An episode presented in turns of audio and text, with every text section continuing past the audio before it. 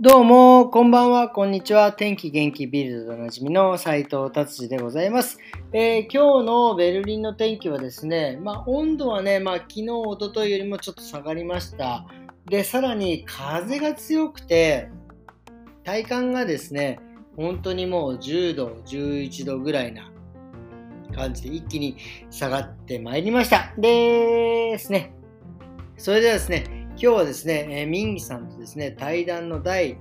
2弾ですね、今日で、えー、2段目を話しますので、えー、引き続きお楽しみください。それでは、お願いします。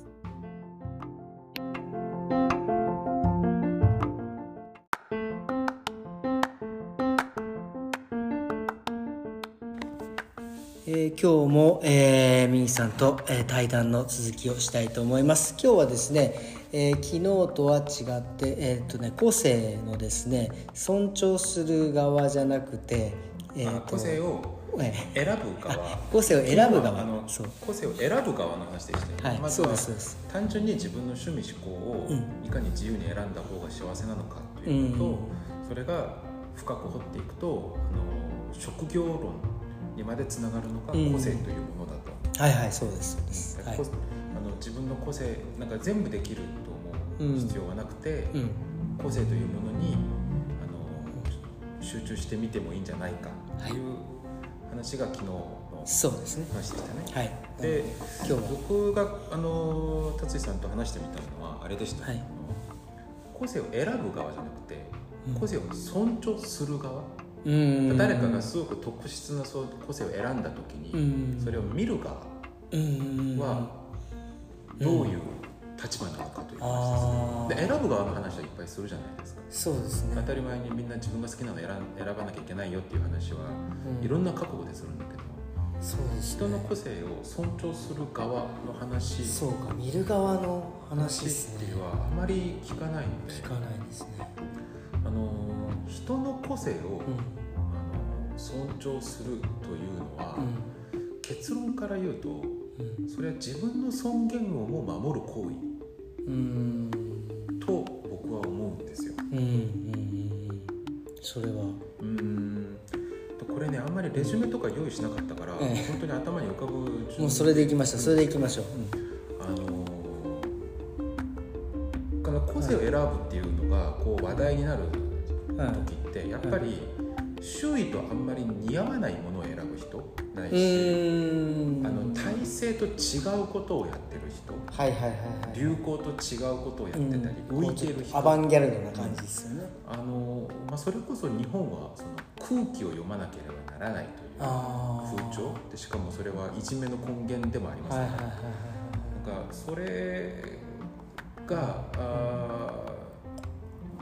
そういうことを見るときに、うん、みんなと違う何かを見た時に、なぜ彼らを尊重しなければならないのか、あのそれ当たり前に思うけどそれ実際自分の周囲であのそれが発生した時に、やっぱり人って本能的に体制側に立つんですよ。それであたすごくあのうまい理屈を見つけ出すんです、うん、足並みを揃えなさいとか、うん、あのみんなの輪を崩すでないとか、うん、髪型とかカラーぐらいだったら、まあ、勝手にしていいよとかって言うけど、ちょっとなんかはみ出てるものを見たら、あのなんかそういうぽいそれっぽい理屈を探し出して体制側でそれをものを言うんですね。だから日本の残業問題って本当にそういうもので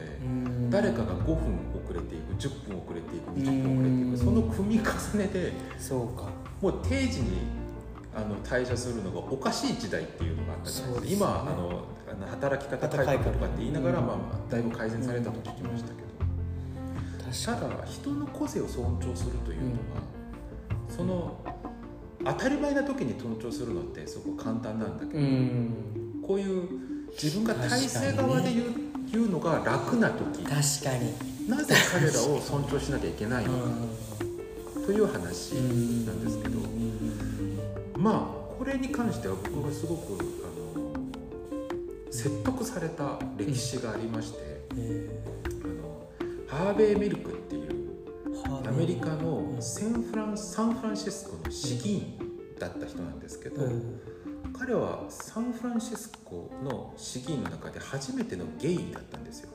ゲイで初めて市議員になった人なんです。アメリカで初めてだったのかサンフランシスコで初めてだったのかまでは分からないですけどすごいですね。アメリカですごいですね。はいゲイでサンフランシスコで市議員になった人だったんですけど、うん、あの彼がそのなぜ少数派少数になる人たちを、うん、あの尊重しなければならないのかという話の根拠として、うん、論理として話したのが我々は誰しもが何かの基準に当てはめると我々は何かの少数である。うん。これちょっと話が難しいかもしれないけど、例を出しますと、はい、お願いします。例えば人種でいうと、まあ、ドイツだと、あのアジア人だったり、黒人だったり、褐色だったりとかは少数の方に入りますよ、そうですね。それは分かりやすいんですけど、例えば趣味思考オタクであったり、アイドルが好きだったり、まあ、グロテスクな映画が好きであったり もっといくと自分がゲイであったり、例えば女子であったり、女性であったり、とか障害があったり、はいはいはい、片目が見えなかったりとか、あの立てなかったり自分で歩けなかったりとか、もっといくと、そのグループの中で年が、あのもっと年寄りだったり少なかったり、学校でいうと浮く行動したり、空気が読めなかったりとか、別に学校の秩序を乱すようなこともしてないのにただ浮いてるっていうだけみたいな、だから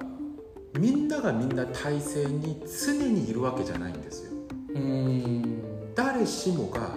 ある基準では必ず少数な部分があるはずなんです。なるほどね。出身地だったり人種だったり。そうですね、まあ、見た目だったり、で全てがマジョリティに属してる人って、まあ、そそんな人いいないです、ね、今しませんがいたとして、別に俺は人間として あんまり認めたくない人でもあるんですけど、それはそれで少数だなっていう。本当ですよ。逆にね。逆に少数じゃないかどっちも。なるほど。そうですね。だ誰しもがみんな少数の人だってことですよね。何かの基準だと、うん、誰しもが今はこの基準だと自分は体制の側かもしれないし、うん、モヒカンヘアがおかしいかもしれないけど、うん、何かの基準に当てはめるとそうです、ね、自分の趣味はすごく少数派だったりそうですね。自分の背はすごく少数派だったり、確かに。何かの基準では自分が必ず少数派に入ってるんですよ、だからそ誰かの個性を尊重するということは、うん、自分の尊厳を守る行為、なるほどね。自分が誰かの個性を尊重すると、うん、誰かも自分の個性を尊重する。なるほどなるほど。その総合作業、はい、作用がすごくこう多様に行われると、うん、それはお互いの尊厳を守る行為これがおそらく唯一僕たちがあの守らなければいけないメタの秩序。なんじゃないですかね。それ以上重要な価値ってあるんですかね。空気を読むみたいなくったらない秩序とかいらないじゃないですか。確かに、うん、確かに。ああ深いっすね。いやこれは、まあ、あのミルクっていうハーベイ・ミルクを主人公にした映画があって、うん、それを紹介するときに、あの町山智博さんがそういう話を、うん、まあ、今日は。そうですね。今日こんな感じですいません、はい、中途半端ですけどまたちょっと、えー、よろしくお願いします。